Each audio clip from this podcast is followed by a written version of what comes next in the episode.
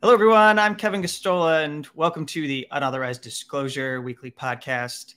I'm pleased to be with you, uh, with you again. And uh, here on the show, we're having John Kiriakou, CIA whistleblower and a friend, to come on and discuss some particular stories that are in the news. Um, also, I wanted to talk with him about the passing of a dear friend and a larger than life figure, Dan Ellsberg. So thanks for coming on the show again. Oh, thanks for the invitation, Kev.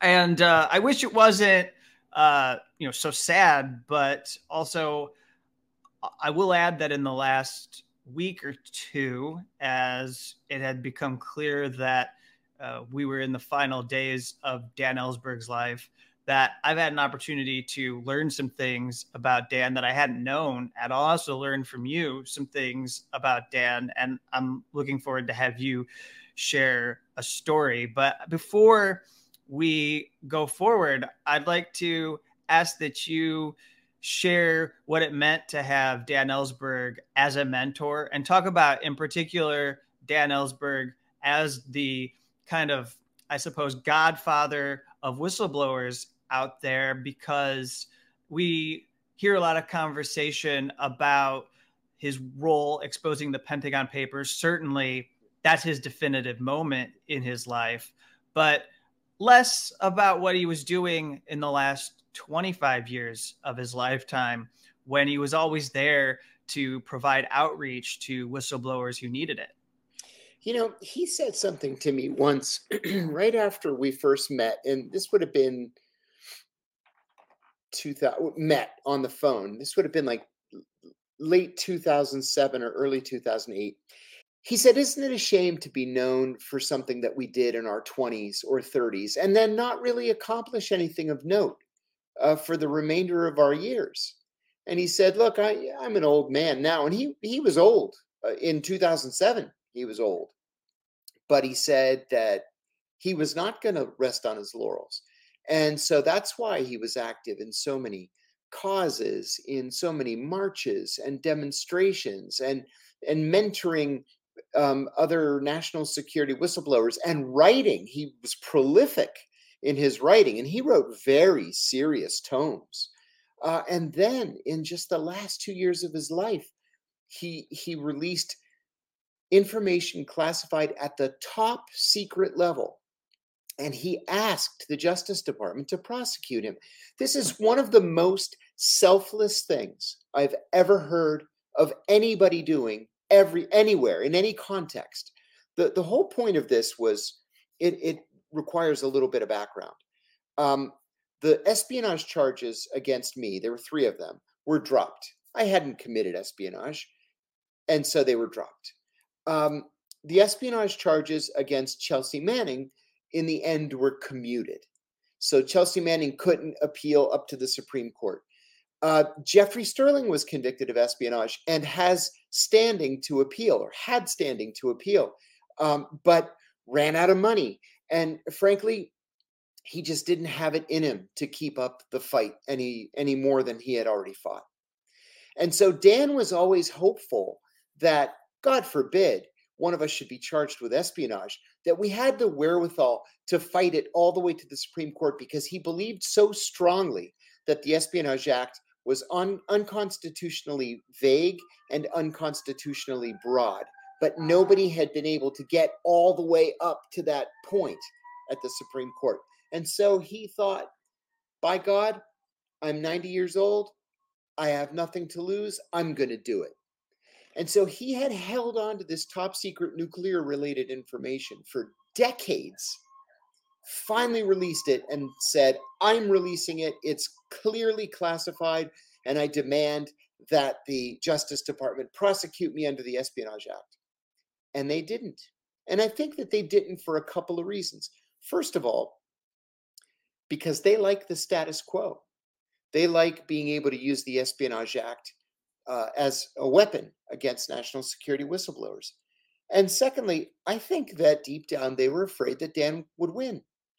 He would win. And then they would have to start back at the very beginning by rewriting the Espionage Act and being forced to write it narrowly so that it could be used against the people that it was meant to be used against. Those spies who were working against the United States for a foreign nation, not against journalists, not against publishers, not against whistleblowers, but against spies.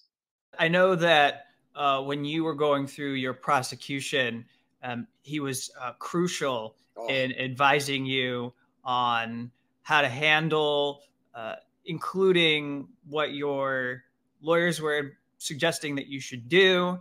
Uh, I know that uh, I first met you at the time when you were having to decide whether to fight or accept a plea agreement. And I know that you were benefiting from having a connection with Dan Ellsberg, yeah. where he could tell you, okay, yeah, I think what they're saying makes sense, or you know, whatever. Yes, yes. There, there was certainly not unanimity among my attorneys, and I had eleven attorneys, um, but there were sort of analytic lines that were clearly divided, clearly dividing them.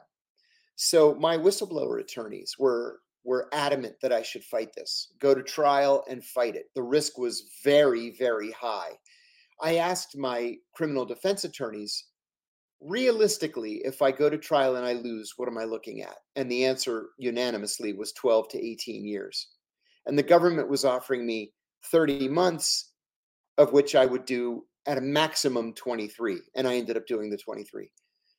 So I talked to Dan about it, and Dan said, Look, this idea of challenging the Espionage Act, this is not for you.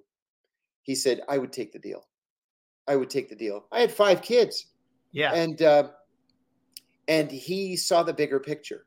You know, when this is happening to you too, it's hard to see the big picture. On the one hand, I had attorneys telling me this case is so much bigger than John Kiriakou. This is this case is about every national security whistleblower who acts in the in the public interest. You have to go to trial. And I, I, realized later on that when they were telling me that and my criminal defense attorneys were telling me that they were pumping me up for the fight right? Because my inclination was to go into the office every day and which is what i did. I went to their office every day and I'd say, please get a deal, make a deal, get me out of this. I, am going to kill myself. You got to help me make a deal. And they're like, no, you didn't do anything wrong. We're going to fight, fight, fight. And well, they were doing that to me because they knew I was talking to friends or talking to the media.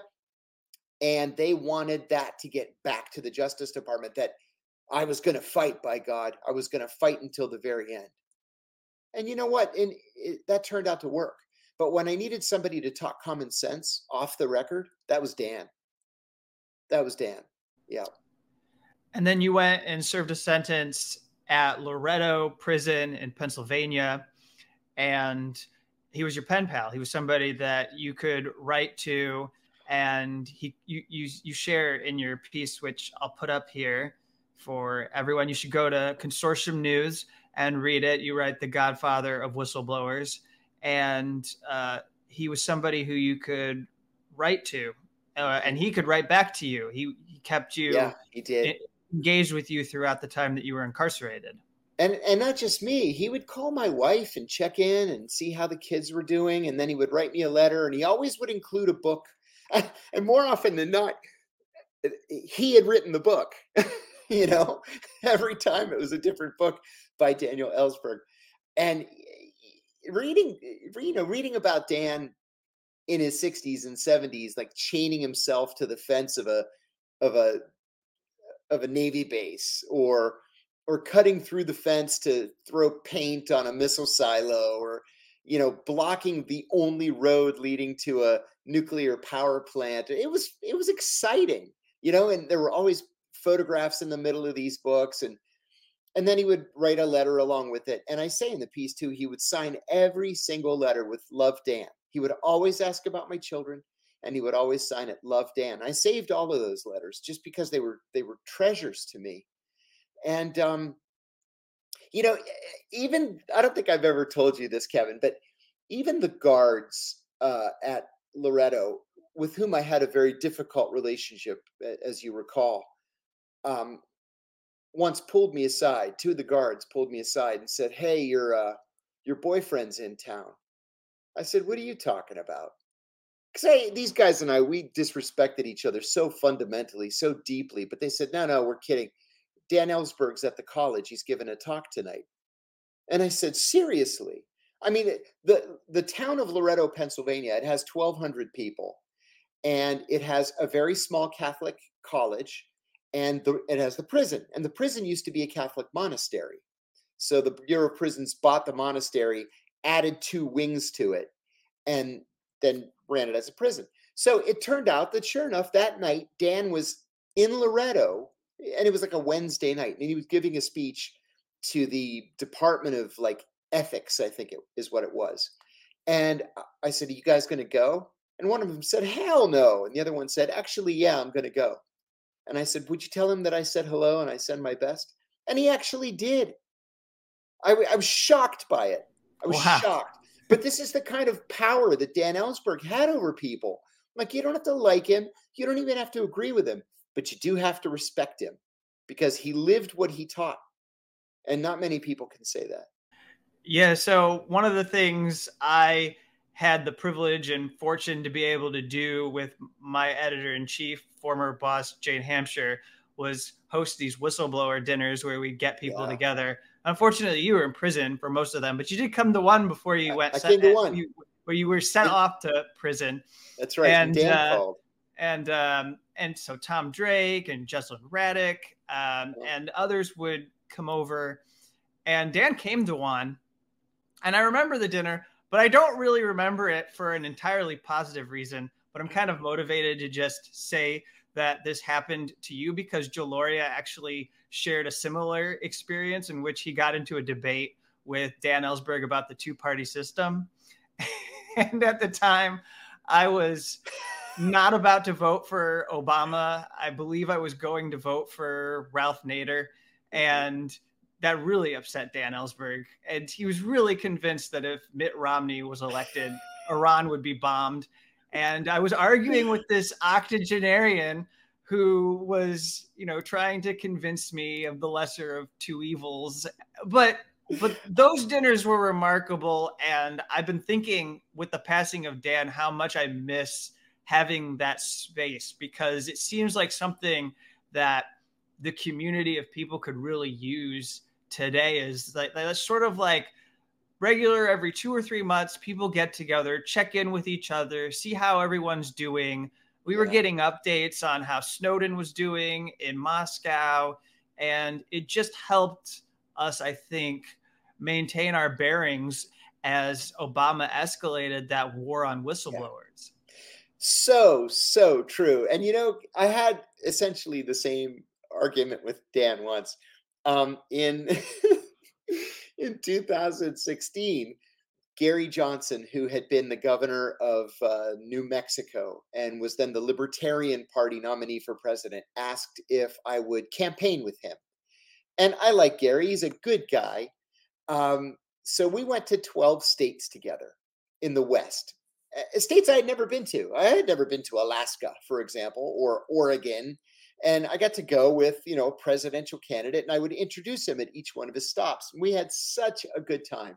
And Dan yelled at me and he's like, he doesn't have any chance of winning. And I said, no, of course not. But I, I hate Obama so much that I, I just can't, I, I just can't vote for the Democrats right now. I'm, I'm so angry. And Hillary Clinton was just like Obama. In 2016, I was mad at everybody. And he said, no, but Trump is going to win. I said, no, Trump's not going to win. And my vote would be, you know, it wouldn't count anyway. Besides, I said, you know, he could win New Mexico and he's got a fighting chance in, in Utah. I had I had written an op-ed that I think ran in Gary's name in whatever the Salt Lake City newspaper is. Then I wrote one for the Washington Post saying why I was I was voting for a third party candidate. And I used this awful, awful cliche. I said, voting for the lesser of two evils is still evil. And Dan just jumped up and down. He's like, look, we can try to fool ourselves as much as we want. But the fact is, we live in a two party country, a two party system, and you have to choose one or the other. And the Democrats are better than the Republicans. and I just couldn't do it. I couldn't do it. So I voted for Gary Johnson. Donald Trump got elected, and I reluctantly, doggone it, I had to go back to the Democrats in 2020. But uh, but Dan felt very strongly about uh, about these issues. And let me add one other thing, if I could. Uh, in December 2019, Peter Kuznick, Dr. Peter Kuznick, who's a friend of ours and a and a professor, an eminent professor at uh, American University here in Washington, the co-author with Oliver Stone of um, of the Untold History of the United yeah, States. Yeah, and uh, Peter actually endorsed my book. oh, fantastic! Yes, yes, yes. Peter's a wonderful guy, and he had a he had a Christmas party in December of 2019, and Dan happened to be in town uh, visiting his friend uh, Barbara Koeppel. So Dan came to the dinner, and Senator Mike Gravel uh, was still alive, thank God, and he came to the dinner. And Sy Hersh came to the dinner. And I remember sitting there thinking, oh my God, I, I can't believe I, I'm invited to this dinner. Like I wanted to sleep on the couch that night just so I didn't miss anything from these giants of American history. Giants. And we all took pictures together. And I remember thinking, man, I am the luckiest guy in the world to know these people. It was just incredible. And, you know, I, I hate to say, um, Mike Gravel, Mike, Mike died, I'm going to say six months ago or so.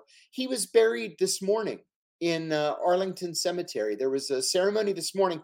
And even though he was entitled to a 21 gun salute, uh, he asked in his will that there not be a 20 gun salute, 21 gun salute, because in death, he still wanted his um, his antipathy for violence uh, uh, to be carried forward. So uh, there there was no salute, but there was a beautiful ceremony for him today. Um, it says he was he died in 2021. But, was it that long ago now? Yeah, but could it have taken that long for the burial to happen in the Arlington Cemetery? Uh, it's possible. It's it's odd because if you're being buried in the ground, uh, it's a it's a six to eight week wait. Uh, he was cremated and put in the columbarium, uh, so I don't know why the wait was so long. Hmm. I can't believe it's been two years. I guess it has been.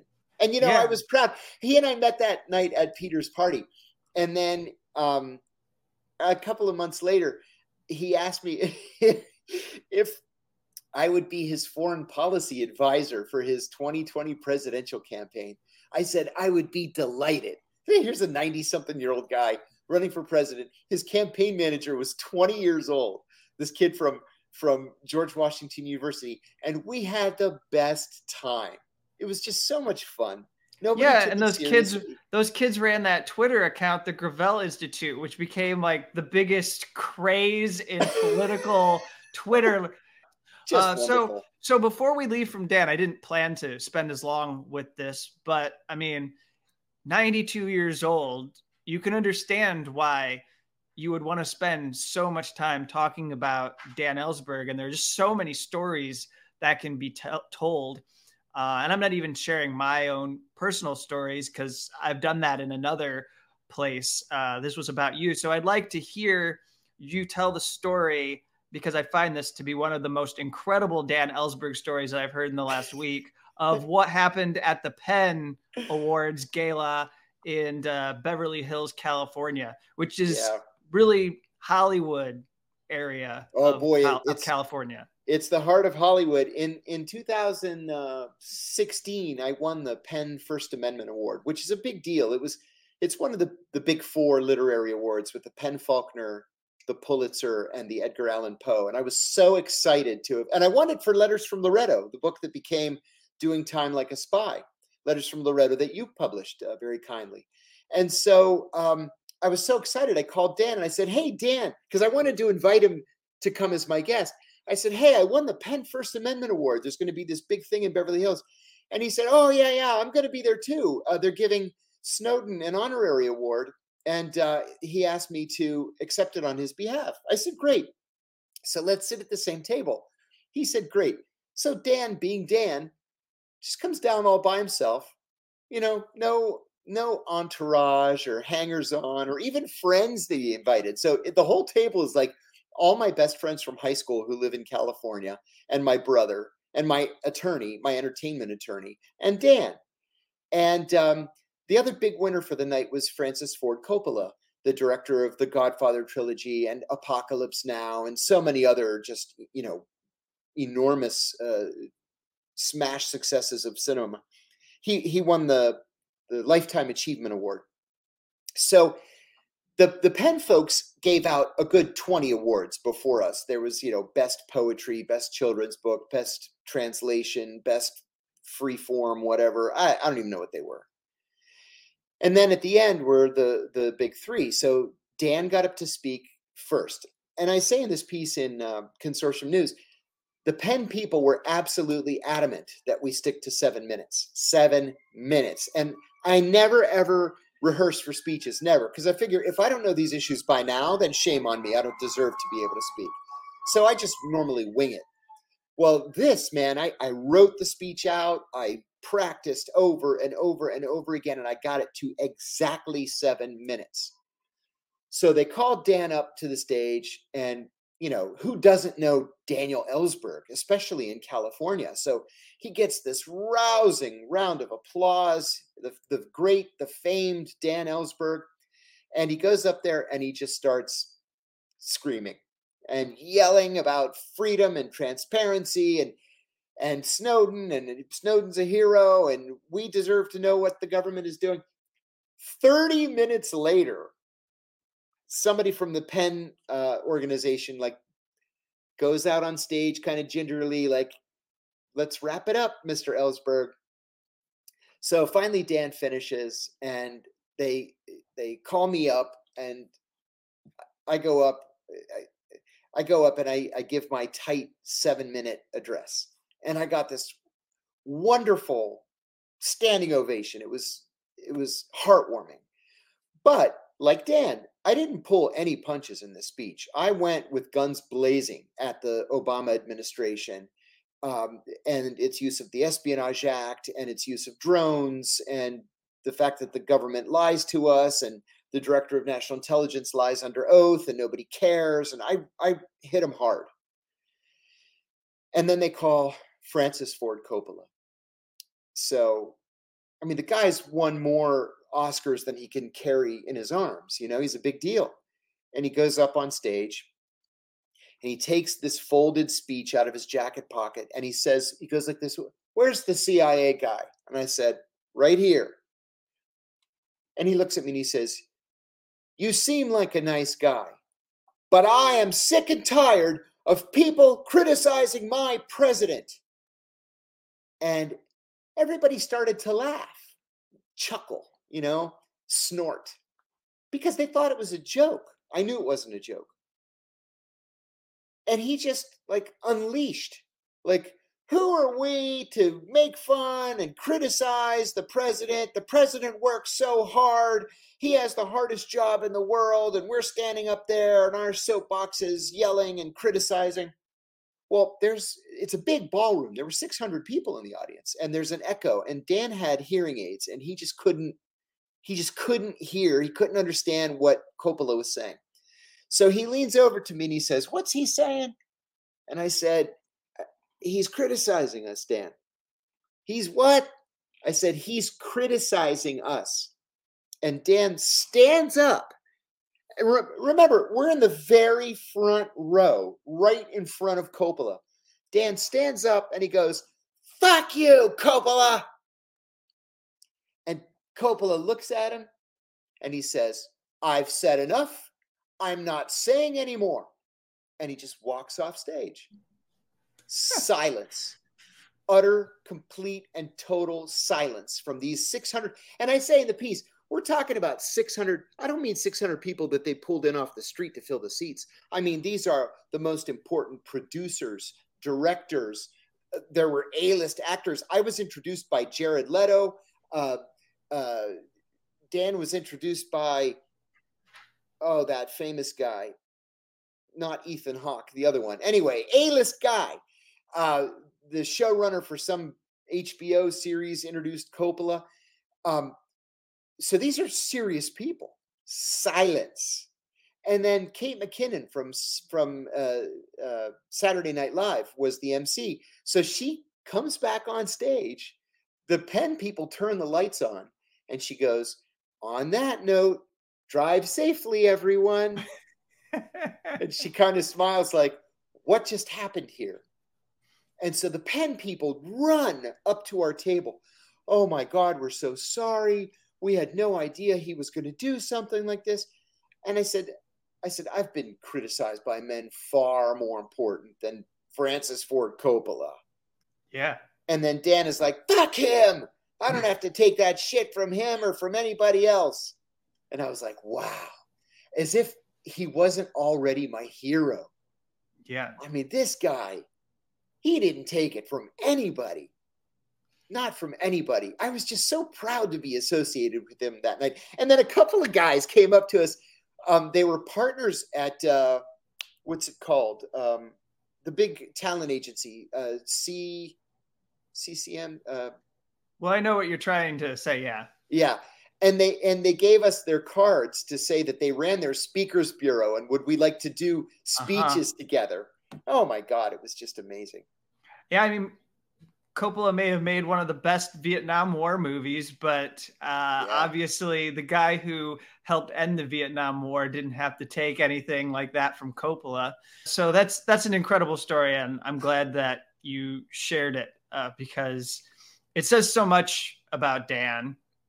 And uh, I, I was also pleased that in the last four or five months that Dan started to lose his self control that he had tried to practice when it came to the news media because he wanted to still be able to get his columns printed at the post or he wanted to be able to communicate with someone like Charlie Savage at the New York Times, who he could share stories with. But towards the end of his life, when he knew he was going to die, he started to tell the truth about how these organizations had abused him in the yes. past. And that's what I want to lead into here is to show you this clip. Um, so over the weekend, he died on June 16th. That was a Friday. So you have the 17th and 18th. Not only do you have Friday's coverage, but you get a whole weekend coverage. You get the weekend shows that also get to pay tribute to Dan Ellsberg. So there are plenty of opportunities for segments to run that showed you some of the highlights of Dan Ellsberg's life. And by and large, everything mostly went well for Dan Ellsberg. But there was this segment, and one of his sons, Michael Ellsberg, called it out. John Cusack Cusack was calling it out because it does something that was very obvious and egregious during the last 10 years of Dan's life. He was used in such a way that would put pressure, well, on people like you, John, um, to make you seem like you had been incorrect in the way that you came forward as a whistleblower. But Dan Ellsberg is the good whistleblower. So I want to play this clip. This is on PBS NewsHour. And uh, the person on the left of the screen, for those who are viewing, is Jonathan Capehart, and he's a columnist for the Washington Post. On the other side is David Brooks, and he's a columnist for the New York Times. And so I'm just I'm just gonna play this. This is like four or five minutes, and I'll stop it a few times so we can give um, a bit of a response. But I do think it's worth it because of what's being said. And it shows you where the media is and what's become their calcified understanding of leaks and whistleblowing over the last decade. Own words. This is him from a 2017 NewsHour interview. The system that puts everything on the decisions of one man it's crazy. And when I held that piece of paper in my hand, the word in my mind was evil. Evil. This should not exist. This was the operational plan annually for the Joint Chiefs of Staff that had been approved by General Eisenhower. And I thought, there shouldn't be anything in the world that corresponds to this. But there has been then and ever since. I have to point out something about what they did there because it's an error. I don't know if you've picked up on it, John, but uh, the book that they put up in the background is the Doomsday Machine. It's a really right. important book. People should very, go read it. Very important. but it is not the Pentagon Papers. No, it's not. It has nothing whatsoever to do with the Pentagon Papers. and so I just want to point out that they're conflating two things. Um, the comment that he made there had, wasn't actually about the Pentagon Papers. The thing he's talking about with the Joint Chiefs of Staff enjoy involves the nuclear weapons of That's the United right. States and not the Vietnam War. So That's sorry, right. I just felt compelled to make that correction. Spent several minutes talking about classified documents should not be taken out of where they belong in the Donald Trump context, and I generally agree with that. I think most leakers uh, are wrong. I thought Edward Snowden was terrible, but Daniel Ellsberg shows that you can do it right, and so he did it over many years. He tried to go up the normal chain of command to show documents to senators and other things. And so it was, he went through all the hoops you should go through to prove that it's not just you being an egomaniac, it's you with a legitimate cause. And then when he finally leaked those 7,000 documents to the Times and then eventually the Post, um, you could at least say, well, he, A, went through all the hoops, B, did it with the f- full expectation he'd spend the rest of his life in jail. Mm-hmm. And so that to me is doing it the right way, a, a thing that probably should almost never be done except in extreme circumstances, which he was in. Okay, I'm gonna stop there. What and uh, you can say whatever you want to David Brooks first. Yeah, David Brooks. What what nonsense that is. You know, this is actually very common um, with uh, revisionist history when when it comes to whistleblowers. Uh, Dan was condemned by just about everybody at the time. Uh, Henry Kissinger called him the most dangerous man in America. Uh, Richard Nixon uh, tried to uh, tried to uh, not even tried to, but ordered his plumbers to to steal Dan's psychiatric records out of the office of his psychiatrist uh, in order to um, to leak those documents to the media and and have people not not listen to what Dan had to say. the idea that that most any whistleblower can go through his chain of command and then sleep at night is just a fallacy. It's just, you know, what, what would I have done? My chain of command created the torture program.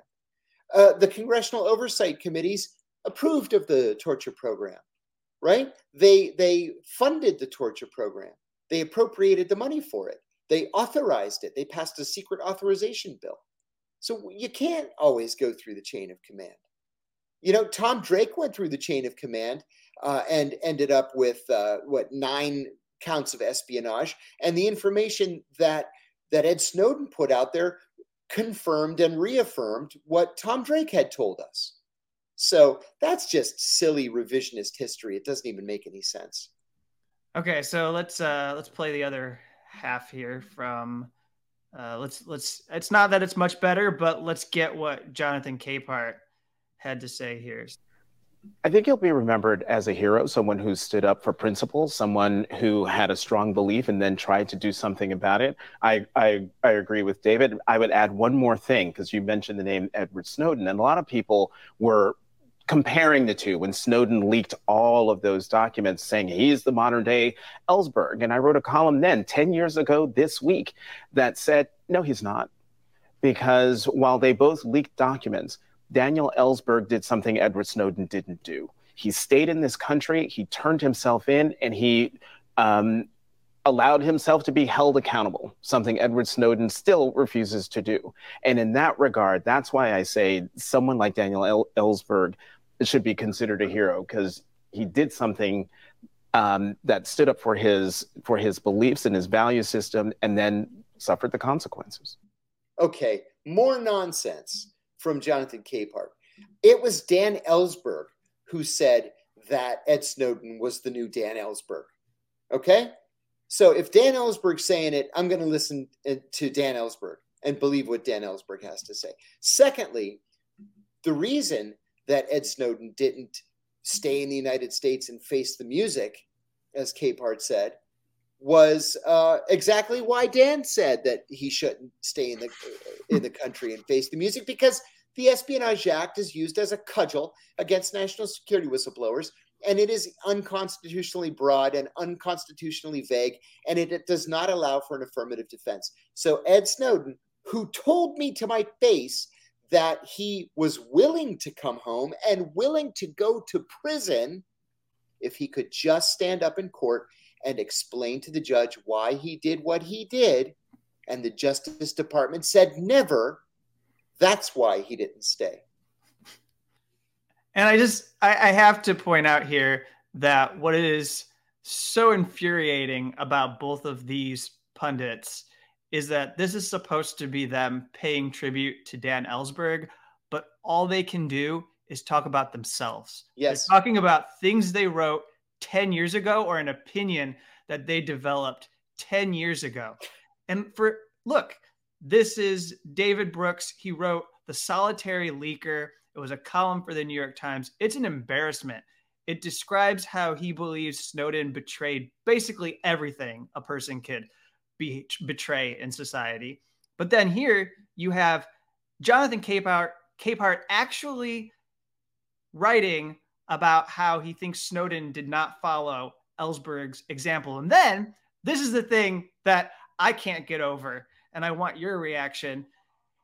He then oh. had to write Ellsberg has a point on Snowden where he said, in these are the first words of it. I have no rebuttal to Ellsberg here. And why did he do that? He did that because Dan Ellsberg saw what Jonathan Capehart wrote, or he saw what people like David Brooks were writing, and he got something printed in the Washington Post because Dan had access to the newspapers. And he made a point of making this argument that Snowden was correct to flee and he said that the country had changed. The country was not the same country that it was when he came forward as a whistleblower. So it made sense for Edward Snowden to leave so that he could speak out and be the advocate that he became on uh, mass surveillance and privacy. And so I just find it just audacious, very audacious of Jonathan Capehart to sit there on this show knowing that Dan Ellsberg is dead in the grave and can't respond to him, and now make an argument that Dan Ellsberg already slapped down, we can all see it. It's there from a decade ago. Yeah. Oh, you're so right. And you know, it's like these guys sit in their ivory tower and they just pontificate or bloviate, I might even say, uh, without even acknowledging that if if everyone shared their opinion, their entire national news staff would be in prison on espionage charges. But they don't want to talk about that. All right, so let's wind down our conversation and uh, let's focus on the most pressing matter at hand, which is that Julian Assange is still facing extradition to the United States, and President Joe Biden and Attorney General Merrick Garland and others in the Biden administration have not stepped forward to halt what has been condemned by numerous civil liberties, human rights, and press freedom organizations around the world, as well as parliamentarians and leaders of Australia. And this continues. And so um, it's a, let's put up on the screen here so people can see. Over at Consortium News, uh, Joe Lauria has a great rundown of what we might be able to anticipate. Biden would need his pound of flesh from Assange. That's the headline. And uh, the subheading is U.S. president would not likely move on the case without some face saving measure to ward off pressure from the CIA and his own party. So, you know, just giving his opinion that we're not going to be able to see this resolved or brought to an end without the CIA getting the outcome that they would want in the case. We know the pressure that they put on Julian Assange to force him out of the Ecuador embassy. Um, and so he looks forward to what kind of things we could see happen next. And I'll just give you the five possible scenarios and then you can comment on whatever you want from this. But I think this is good for Joe to outline. Assange may have his appeal against extradition heard by the High Court. He may have his appeal rejected and be put on a plane to the United States. That's number two. Three, that plane may be stopped by an injunction from the European Court of Human Rights. Four, a last minute plea deal may be worked out, guaranteeing Assange's eventual freedom.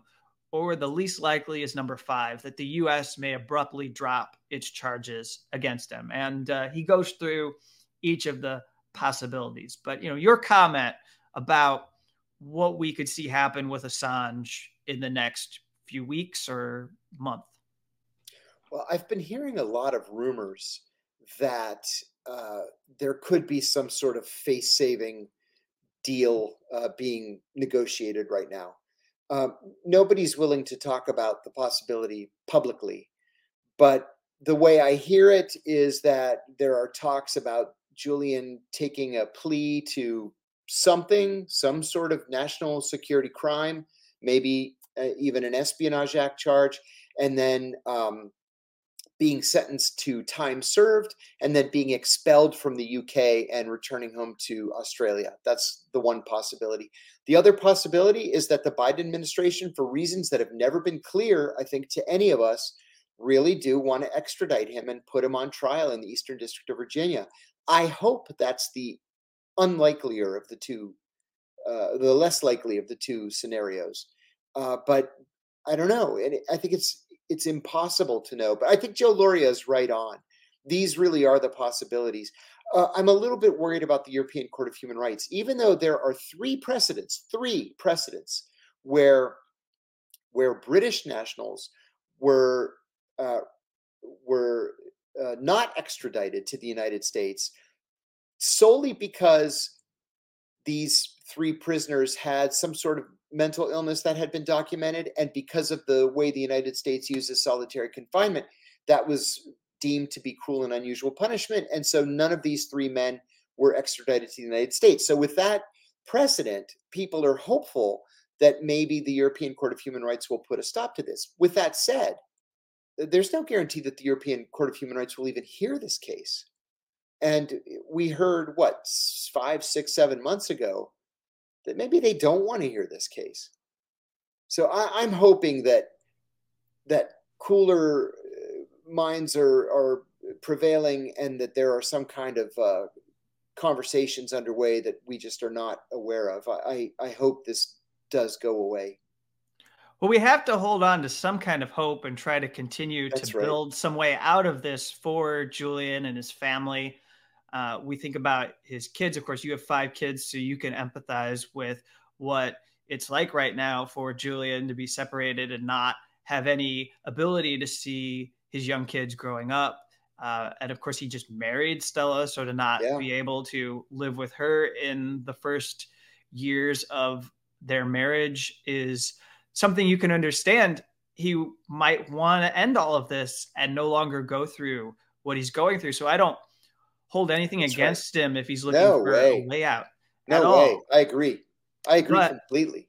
But I guess the closing the closing question that I have for you is how important is it for people to, you know, be out there and be open in their support of Julian Assange? How how important yeah. would it be to show up to the arraignment hearing or to be outside the Justice Department or to be um, in the area around this courthouse because I see I see I saw Chris Hedges. He hopped on a plane. He went to London. He seems to think that something could happen at any moment. We really feel like something really dramatic could happen. And it could be a point of no turning back. Like yeah. now the Justice Department has this authority has this ability to hold this over our head. I mean, they kind of do. They, they can charge us. They just haven't successfully convicted any journalists. But they do sort of have this thing now where they might be able to harass independent journalists.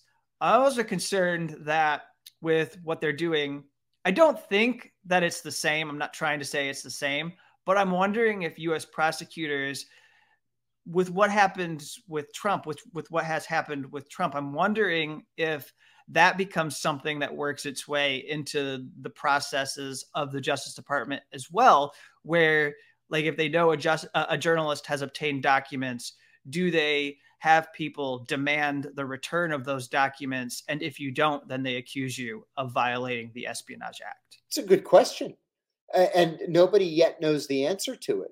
But uh, you're right. You know, I told you a few minutes ago that my attorneys told me that my case was bigger than John Kiriakou. Well, this case is bigger than just uh, Julian Assange. This case goes to the heart of the of the First Amendment to the Constitution.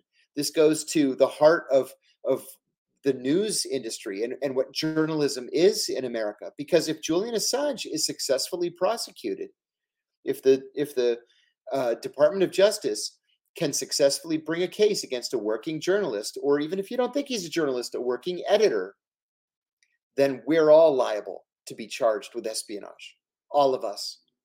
And that uh, that's not a place that I, I want to be in.